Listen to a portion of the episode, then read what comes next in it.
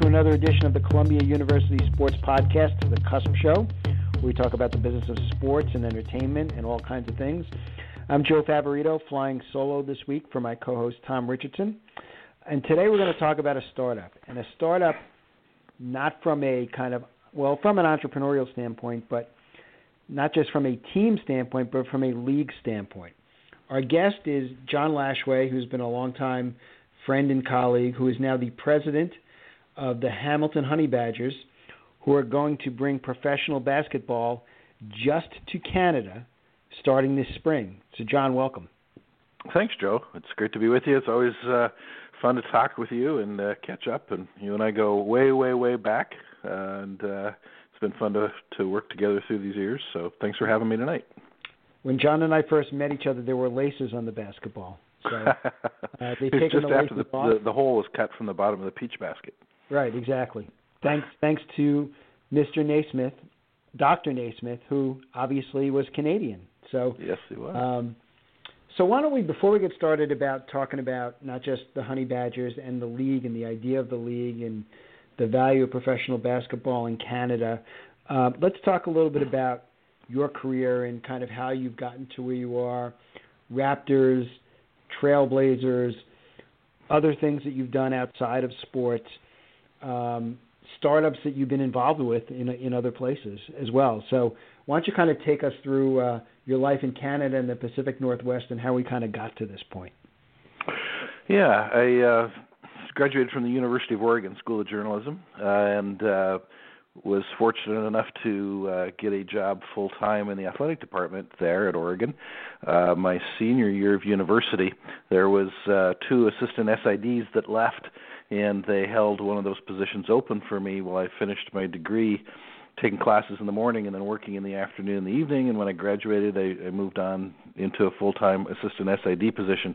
Actually, started as the women's sports information director at Oregon, and then we merged the two departments and and I had a mix of sports, um, including men's basketball and um, women's track and field and, and volleyball and so forth. And so I did that for five years, and then the phone rang one day, and it was the Portland Trailblazers calling, and they'd heard of me and uh, wanted to know whether I wanted to speak with them to replace their retiring uh, head of communications, John White, if you remember John, uh, Sherry White's dad so John was retiring, and so I went up and, and spoke with them and uh, a couple of times, and and became the director of communications there for the Trailblazers. Um, my goal was to get to the NBA or Major League Baseball by the time I was 40, and I was lucky I was able to get it at the age of 26. So uh, was there for eight and a half seasons, and I was part of a house cleaning with the Trailblazers. They'd actually we'd gotten to the finals twice, and um,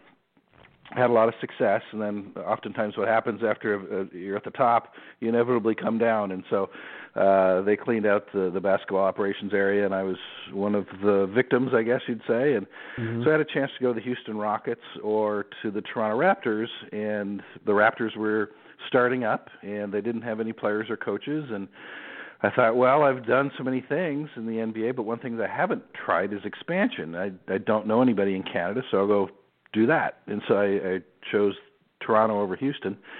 Um, and I figured I'd be here for a year or two, and that was 23 years later. I'm still here. Um, so the Raptors startup was was an amazing uh, journey that we can talk about. Um, got my Canadian citizenship in 2004. I still live in Portland, Oregon, and uh, and then about an hour west of Toronto as well. I go back and forth uh, frequently. So um, I was with Maple Leaf Sports and Entertainment, which is the Raptors and the Maple Leafs and Toronto FC uh, and other holdings as well.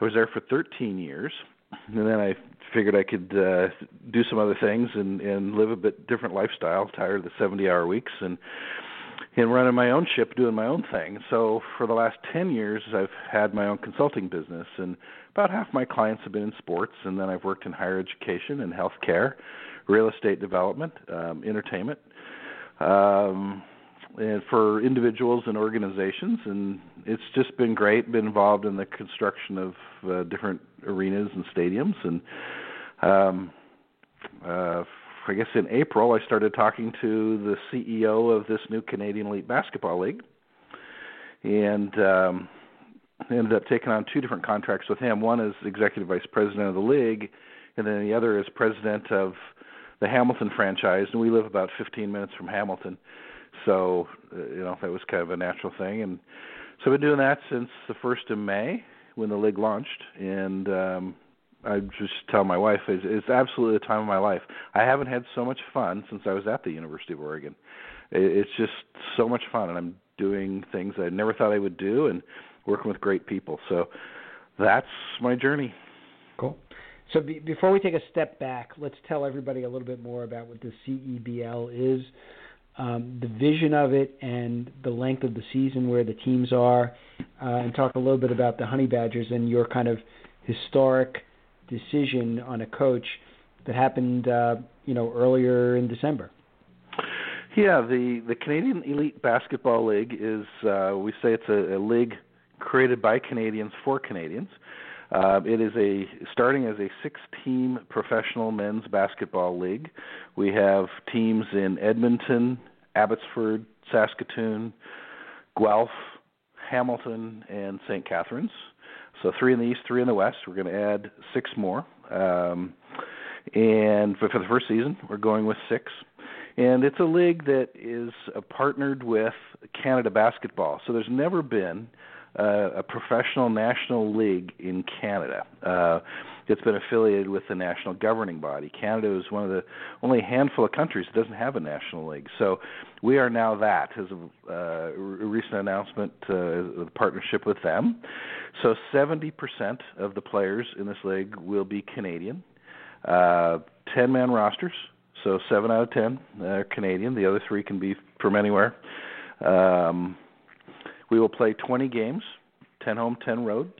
Uh, you play everybody two at home, two on the road. Uh, it's a single entity ownership league, so one particular guy owns all six teams in the league. We're kind of modeling that after the the start of Major League Soccer and the WNBA. Um, there's a lot of advantages to that.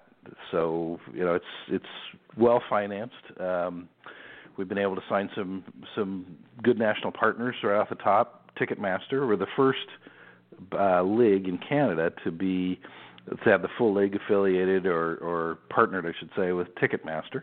Hmm. New Era is our uh, apparel and on-court provider. We're the first basketball league they've ever been involved with. New Era is trying to step into a space as, as Nike and Adidas and, and Under Armour pull back on their league partnerships. New Era and Puma are, are stepping forward, and so we we have a five-year deal with New Era to be our on court apparel uh, and, and fan gear partner. Um, so those are two pretty big uh, announcements. We've got more that are signed and that will meter out to keep the momentum going in the new year. But uh, and then Canada basketball we announced last week. So very Canadian focused. Uh, it's going to be comprised of players playing professionally overseas during the traditional basketball season. This league will run from May through August, so we're not competing with the EuroLeague and the G League uh, and leagues of comparable caliber of play uh, for players. So it's guys are playing in those leagues now and looking for a place to play in the summer. There's 160 Canadians playing professionally overseas. You know, we'd like to bring 48 of those guys back, or I should say 42 of those guys back uh, in the summertime. We will pay them on a per game basis more than the G League players earn on a per game basis, except for the G League two way players. So it's it's a pretty attractive situation. Um, we want to develop coaches, players, front office staff, and referees. That's the the objective and the mandate of our league, and and and make basketball accessible to people across Canada. It's the fastest growing sport in Canada, thanks mostly to the Raptors um, and the the influence it's had as Canada's only national NBA team.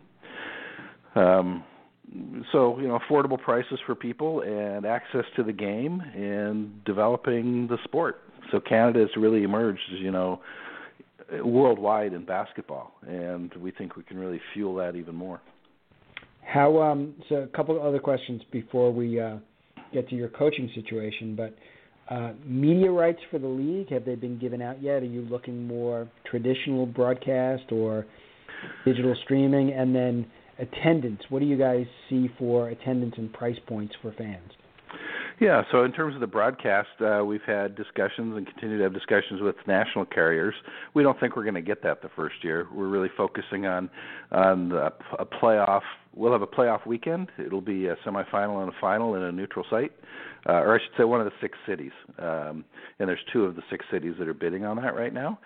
So we might get some carriage for the for the championship weekend. Uh, but we're really focusing on on digital because we think that's where everything's going, and that's where our where our fans are going to be found. Um, so that's you know, first of all, it's it's more cost effective, um, eh, but but more importantly, we really see that trend going in that direction. And this is a league we we say it's basketball presented in a new way. Um, not only is it high caliber caliber basketball, but there's also a lot of entertainment uh, around these games. We say, "Come for the party, stay for the game." Um, so everything we do, we're thinking about. We're, we're forward thinking, and so we're really focused on on digital broadcasting. All of our games will be live streamed. Uh, we've invested a significant amount of money to outfit each of the six arenas uh, to make sure that they've got HD quality um, technology, and um, yeah, so that's that's where we're going on that front. Um, I'm sorry, what was your other question? Attendance and, and ah, affordability. Attendance, yes. Okay. Uh, I think it'll really vary. It's going to vary by markets. Um, you know, we've we don't really know, frankly. Um, you know, if we could draw depends on the market. If we could draw three thousand a game, we'll be happy in some markets. Um, there's a market in Saskatoon where they, you know, they sell fourteen thousand lacrosse tickets every you know, every lacrosse game. So, yep. people out there are absolutely crazy for for sports. So, you know, we think that you know that team could be several thousand the first year. Um, you know, some of the smaller markets like a Guelph might be, you know, 2500 or 3000. Um, tickets are really affordable. I think I have the cheapest season ticket in the league at $160 for 10 games. Um, and that goes all the way up to to court sides which are 7 my celebrity seats I think are 795 uh for 10 games. So we really want to make it family friendly and and and affordable for people and and get people just engaged in the game and and having fun and um so that's it. I mean, the, the investor got into this really not to make a bunch of money, but he's going to end up making money because the the enterprise value of these six franchises has gone up significantly already. And I can't name names, but the people that want to buy into this league are top blue chip sports entities already, and so we're just holding. We're not going to sell till we drive up enterprise value a little bit more, and then and then people can buy in new franchises or they can buy existing franchises. And and who is the investor, John? Richard Petko, and Richard owned a team in the National Basketball League of Canada, which has been floating around for I think it's the eighth year, and um, he was he had the team, the Niagara team, in that league for three years, and uh, you know teams kind of come and go in that league, and and he didn't like the way that league operated, and he wasn't very didn't meet his professional expectations or standards, so he left that league to start this one. And uh, his background's primarily in real estate development, but also in the uh, dental supply uh, world. So cool. And um, on the personnel side, and you know, we, we'll obviously go back to talking a little bit about maybe there's some comparisons between this and when the Raptors started. But um, you made an interesting hire, um, which got a lot of play um, in November and into December. So, do you want to tell us everybody about uh, who your head coach is going to be and how the process came along to make that choice? Yeah, I hired uh, a woman named Chantal Vallée and Chantal has been the women's basketball coach at the University of Windsor for the last. This is her 14th year, although she's actually on sabbatical this year. But um, uh, she's actually the first woman in basketball history anywhere in the world to be both a general manager and a head coach of a men's professional team. Nancy Lieberman was the first woman to be the head coach of a men's professional basketball team. She coached the Dallas Mavericks uh, G League team, it was the D League back then, uh, in 2010, 2011. So, second woman head coach, first woman GM and head coach. Um, she is iconic in Canada. She's she's 43 years old, but she's got a she's already won 22 Coach of the Year awards. Uh, this is a woman that uh, has a 79% career winning percentage, and it goes up in the playoffs to 83%. She's won five straight national titles. She took over a program at Windsor that had four winning seasons in 45 years. And she said when she took the job, we'll win the national championship in five years. And everybody laughed at her. But she won the national championship in six years, and then she won it in year seven, eight, nine, and ten. So she's a legendary coach up here. Um, so when I when I identified her, I, I didn't actually know her or know of her. And then a friend of mine, um, who's been the head of the Canadian Olympic Committee, uh, Robin Brudner, said, "When it comes time to hire your coach, take a look at the woman at Windsor." So I wrote her name down and didn't really think much about it, and sat on everything for three or four months, and then began the search for a head coach. And my background is NBA, so I looked. Most of my pool was NBA related people. So I worked my way down and got to her name and did my investigation into her and was like, wow, she ticked all the boxes for my criteria and um yeah, when we announced her uh, November 21st, we did not expect the outpouring that we got. I mean, CNN had it. Uh, my mother's all excited because CNN mentioned me. So, uh, CNN, ESPN, positive. But yeah, yeah, it was unbelievable. You know what? We haven't had one. We haven't even been trolled. It's unbelievable. Now I'm not. Now I'm probably inviting it, but the outpouring of support uh, has been unbelievable across Canada, across the United States, South America, Scandinavia. Great story in the London in the Guardian newspaper from London. She's got some background in broadcasting, so the media in Canada knew her and thought really highly of her um, as a broadcast colleague, but also as a coach. And uh, it's been way more than she and I ever expected. We didn't think it would be, you know, I was trying to stretch the story from a Wednesday announcement to Friday, but it hasn't let up, and it's now been about three weeks. Amazing. Yeah. Uh, what's the just the, and again, I want to get to the Raptors in a second, but when you start a league in Canada, what's the first thing you did? You know, they they actually started this before I got involved, and what they did was they created what they call the playbook, and they went to different leagues and they they pulled together all of the elements that have made other leagues go. You know, what's been successful, what hasn't.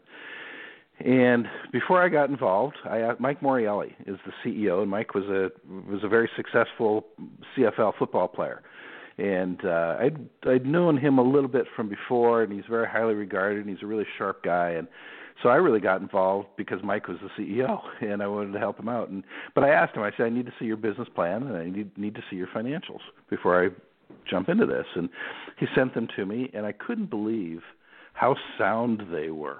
Like it's as if these guys had done this before. And it's Mike and a guy named Josh Knuster and Richard Petko put all this stuff together. Um, I think what you know. So my answer to that question is: you start by really developing a sound plan, and you look at what worked with other leagues, and and look at other leagues that failed, and find out why they failed, and and that really sends you in the right direction. So it's just a, a rock solid business plan, and you know reasonable, you know somewhat conservative financial uh, projections. Um, an understanding that it's not a one or two year build. It needs to you know it needs to build slowly over time, like we built the Raptors. Um, and then you have to hire the right people. And this league is run by people. I'm from the NBA and the National Hockey League. We got somebody from the CFL, somebody from the National Lacrosse League, somebody from PGA Tour. Uh, Mike's from the from the uh, CFL. He was the head of the CFL Players Association for five years, actually. Um, and then Josh came from the National Basketball League of Canada. So, oh, and another guy ran the uh, stadium out in Vancouver, British Columbia. Um, so you've got really seasoned and senior executive people running this thing, um, and I think that's been a significant advantage for the league. And, and obviously, the uptick in not just professional but college players who've come out of Canada uh, who have now become household names, not just in the United States but around the world, will also probably help bolster this a little bit. Uh, really does, yeah. Yeah, basketball up here has really ex- exploded. I think we have 16 players in the NBA now. When I came to Canada, there was two: Bill Wennington and Rick Fox. Wow. Now I think there's 16, and there's going to be several more in the next couple of years. Bill Wennington, St. John's, and Rick Fox from North Carolina. Yeah, that's right. Yep. So so let's go talking about taking a step into the Wayback Machine, going to the Raptors, and I remember so the Raptors and people some people may not know that it was the Raptors and the Vancouver Grizzlies.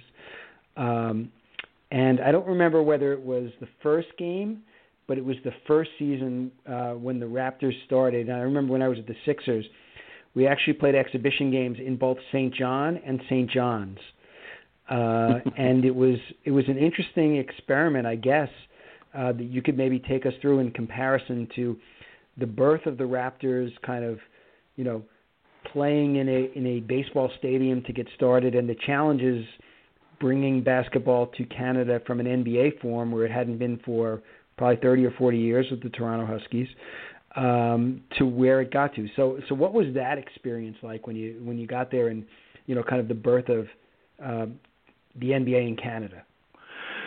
One thing that, that Toronto did that Vancouver didn't do, and I think it really made the difference between one franchise being here and one having to relocate, was the Raptor organization went out and got people from NBA teams to be to head up all of the departments. So all mm-hmm. the senior leadership. I came from Portland. There was somebody from Phoenix, Philadelphia, Orlando, Denver, Detroit. Um, I think that was a real advantage because we were able to teach the young staff how the NBA works, and the young staff taught us about the market. And it mm-hmm. was a market that was very hockey centric, and um, they didn't know basketball. People, you know, it's played at the high school level, but high school basketball here is played in the afternoon, so you know it's hard for parents to come see it. University basketball doesn't draw. You know, a crowd of three or four hundred would be really, really strong. Um, so that was how basketball was in 1995, and you know, you drive around the Toronto and you wouldn't see basketball hoops anywhere. And I remember walking into Isiah Thomas's office one day, and we were up on the 17th floor of a building. And Isiah was the president of the team, correct? He was, yes. He was the first president. Yep. And Brendan and Malone he was looking out his window, and I said, "What are you looking at?" And he says, "Look down there." And there was two guys that had put up a portable basketball hoop, and they were playing basketball.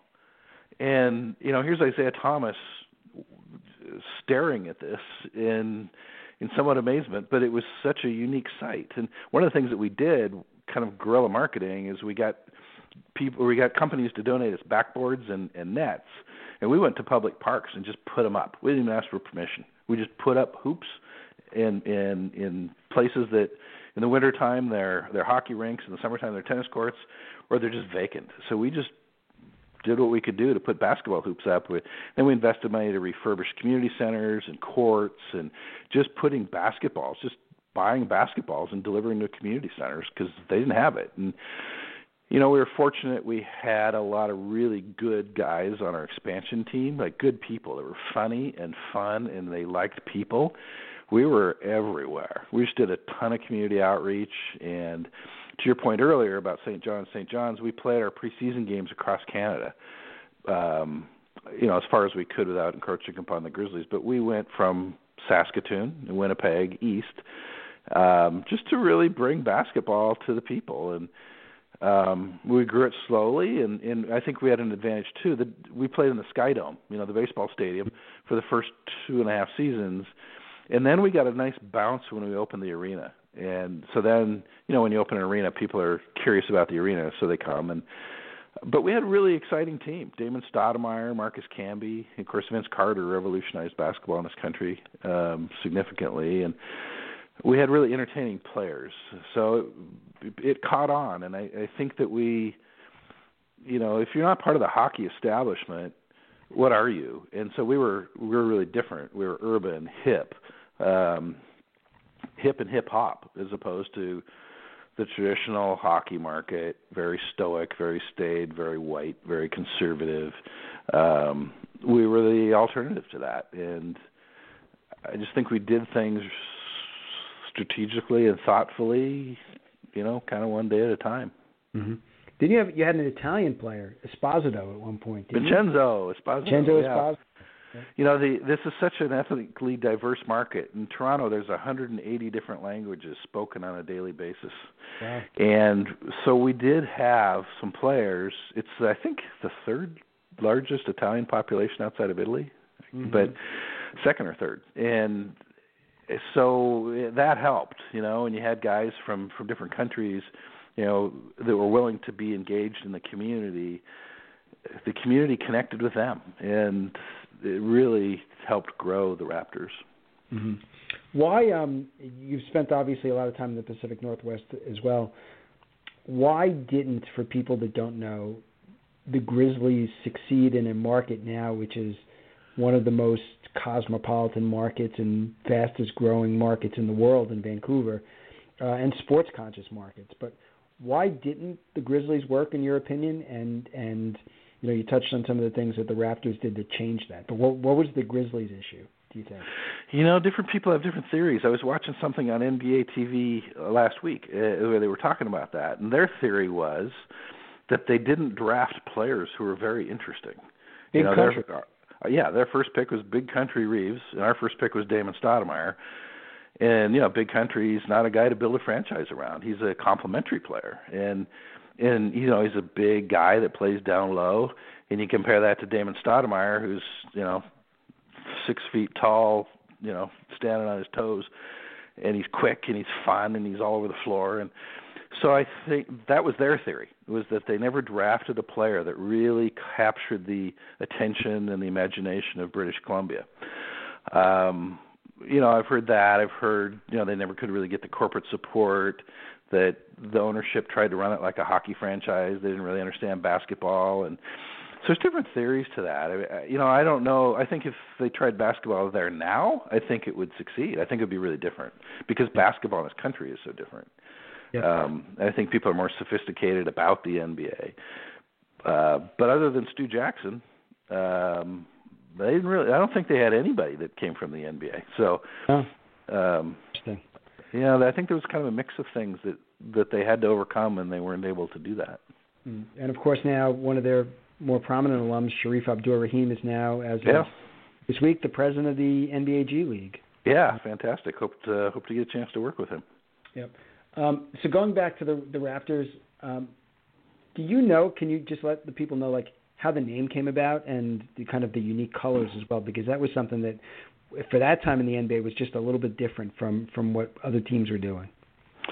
Yeah, that really happened before my time, but it was uh, there was a public contest, a name the team contest, and um, they were looking at you know Raptors, the Tarantulas, uh, Titans, the Toronto Towers. Um, I, I can't remember all of them. Uh, So those were the ones, and it was the Jurassic Park era. You know, the movies were very popular at the time. So, uh, from what I understand, it was the overwhelming favorite. Um, as for the colors, uh, that was just somebody's creativity. It was a combination of the NBA people and um, uh, the Raptors, you know, ownership, and that's what they came up with. There was no real rhyme or reason. We eventually um, moved away from that and adopted, you know, Canada's colors. The flag is red and white, and the national team plays red and black and white. So we evolved. We got rid of the purple and um, and evolved to to red and white and uh, and then some black and um, so that's kind of how the colors came about, how the name came about. The the logo really was kind of a takeoff on um, from the Jurassic Park theme, Yep. and uh, that's evolved too. You don't see that original dinosaur very often. And of course, cynics said, "Oh, it's like Barney. Uh, it's purple. It's Barney," but um, you know, it, it really took off. I mean, we were among the tops in merchandise sales at the time, and uh, you know, which is pretty good when you don't have a very good basketball team. Uh, people really loved it, and they still do. Like it's it's very popular. Mhm.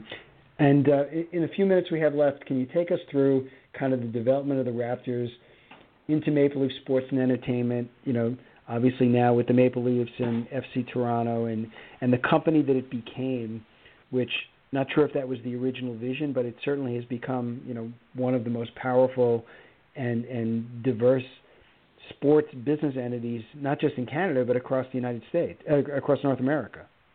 Yeah, the um, so the Raptors started, and then we went through a series of adjustments at the ownership level. So some people bought out other people, and some people left, and some people were taken out, and so I think I survived seven ownership changes.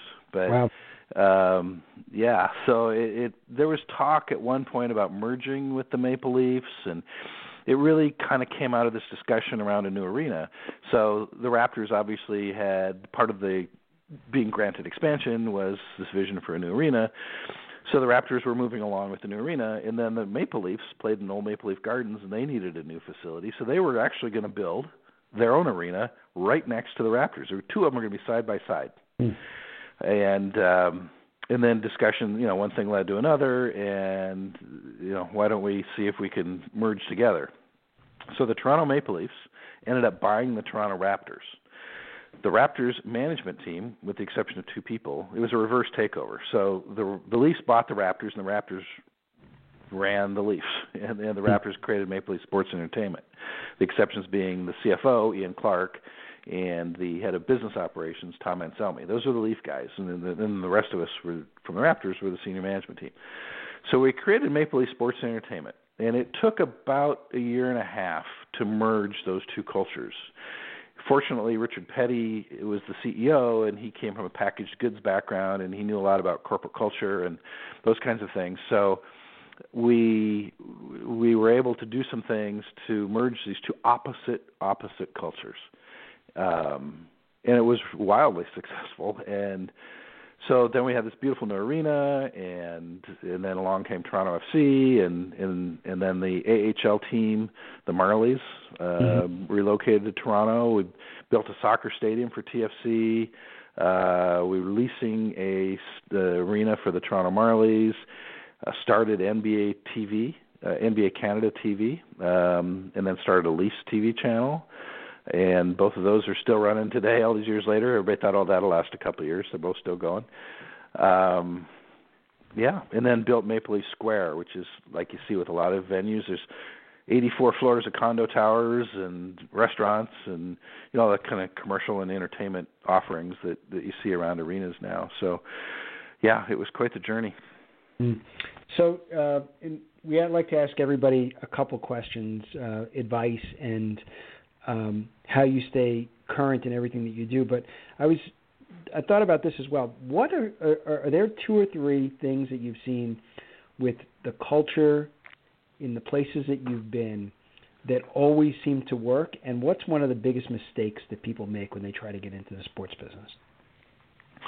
You know, I think in terms of culture, and this is the reason I hired Chantal Vallée as, as the head coach and general, and general manager in Hamilton, partly because of her basketball, but away from basketball, she's a very successful business person.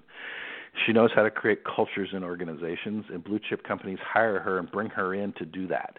Uh, she's turned down opportunities to get out of sports and just do that. So, one of the things that that I believe in, that she believes in, is a culture that develops the whole person a very holistic approach to managing and leading people. Um, if you develop a, a human being and a person, you're going to get a better professional. You have to you have to be really caring. They can know you know they can't be names on an org chart. They can't be a number, a head count.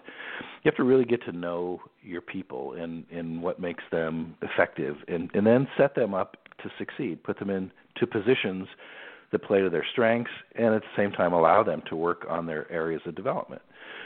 So I think that I, I think a flatter organization. I think taking input from all people. I found hey one of the smartest people in an organization is the receptionist. Yep. So they really know what's going on. You can have a nice book of policies and procedures and how we do things, but then, as you know, Joe, there's also a way that you actually do things. Right. So I think a good leader um, creates a culture along those lines, um, and it sustains itself over time. It's it, it's you know it doesn't give a knee jerk reaction to a downturn because those always happen. Um, so I, I think that's it. Um, hmm. in terms of cultural change, the other question was about mistakes. About mistake, one of the biggest mistakes that people make when they they try to get into this business. Um, I think the mistake is expectation. I think that you know people. First of all, I think it's easier to get in than it is. They think that oh, I'm going to go work in you know pro football or the NBA because I love football or basketball. Well, chances are you're probably never going to meet one of the players. You you might not even be going to all the games, and if you are, you're probably working and not watching and enjoying them. Um, so I think it's expectations, and you have to pay your dues, and you you get in, and it's a, it's a good thing to get in at a low level and work your way up because that's how you really learn the business. So I think what I have seen people come in and you know with an attitude that they know it all and that they're going to get the corner office pretty quickly those people flame out they first of all they usually get kicked out um but i think that's the biggest mistake is coming in and, and not being open minded and willing to learn and willing to work your way up great um who are some of the the people that have influenced you the most in your job john my career, my first boss was Jon Spoelstra. Um, Name Ice to Eskimos. Great book. Yeah, exactly. I mean, one of the icons in sports business, and yep. he was my first president. And he and Harry Glickman, the, the founder of the Trailblazers. So those two guys had tremendous impact on me. Um, there's just been so many people along the way. My first sports information director, Steve Hellier, uh, was very influential. Uh, Richard Peddie and Tom Anselmi. Uh, Richard was the CEO, Tom was the COO at Maple Leaf Sports Entertainment. Both guys are very buttoned down with business disciplines. Uh, they're big on strategic planning and effective budgeting, and is instilling a, a successful culture or a culture of success. Um, I think those those people. I mean, there's been so many. I've been doing this for 38 years, so there's been many, mm-hmm. but they come first to mind. Great. And then, um, how do you stay current with everything that's going on? Are there things you read, uh, sites you visit? What What are some of the things that, that make sure that the first things that you look at in the morning and the last things you go to bed at night? Actually, the first thing I read and the last thing I read is Twitter. um, so I, I'm careful who I follow and what I follow, and yeah, you know, I try to keep that focused on sources that I trust and and um, and know. Um, I, I just think doing a lot of reading and you know, I'm not one. I've never been one to sit down with a 300-page leadership book. That's just not me. And I don't think you have to do that. If, that's your thing, great. But um, I think just reading as much as you can, even if it's just you know an article here, and an article there. Um, that helps me stay current. You know, I'm 58 years old. I created my own website for my own business uh, last summer, and I have an attitude that I can do anything someone half my age can do. I yep, do not let anything intimidate me, and uh, mm-hmm you have to embrace technology and and pay attention to where it's going and be there. Mm-hmm. And then uh, the last question we like to ask everybody is, um, you talk to a lot of young people, especially in the startup business that you're in now, uh, and you touch on a little bit of it. But is are there one or two kind of pearls of wisdom or insight that you always give people, whether they're coming into a business or whether they're looking to change careers? Yes, I tell people you don't work for me, you don't work for this organization, you work for yourself. Mm-hmm. And I will help you. If you will drive the process, I am committed to helping you develop yourself.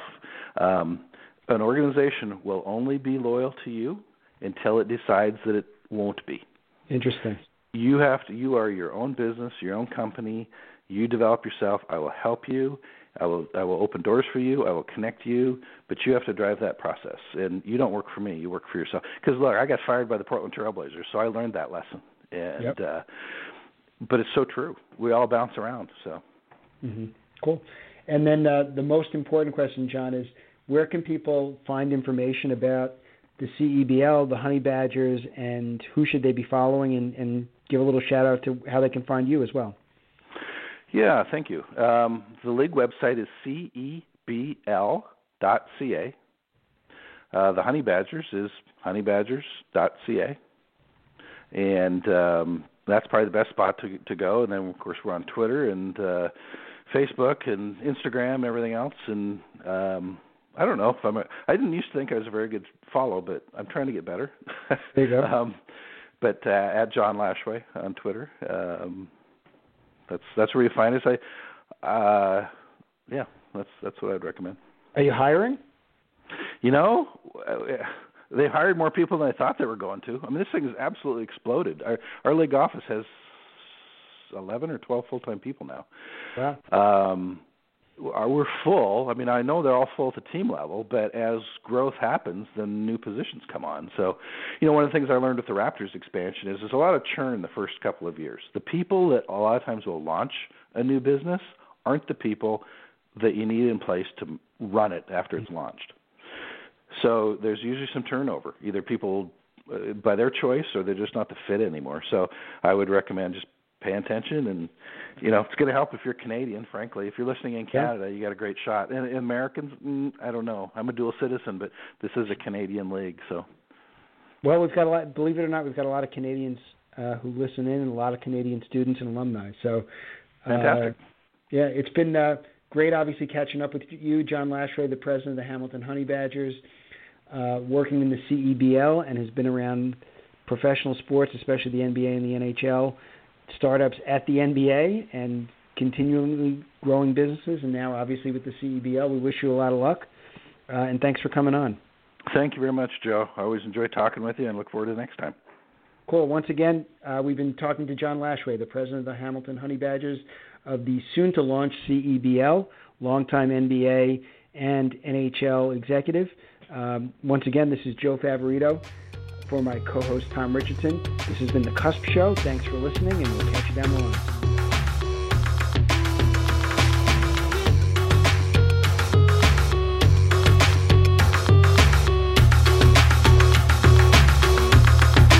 Guys, it is Ryan. I'm not sure if you know this about me, but I'm a bit of a fun fanatic when I can. I like to work, but I like fun too. It's a thing. And now the truth is out there. I can tell you about my favorite place to have fun Chumba Casino. They have hundreds of social casino style games to choose from, with new games released each week. You can play for free anytime, anywhere and each day brings a new chance to collect daily bonuses. So join me in the fun. Sign up now at ChumbaCasino.com. No purchase necessary. VGW. Void were prohibited by law. See terms and conditions. 18 plus.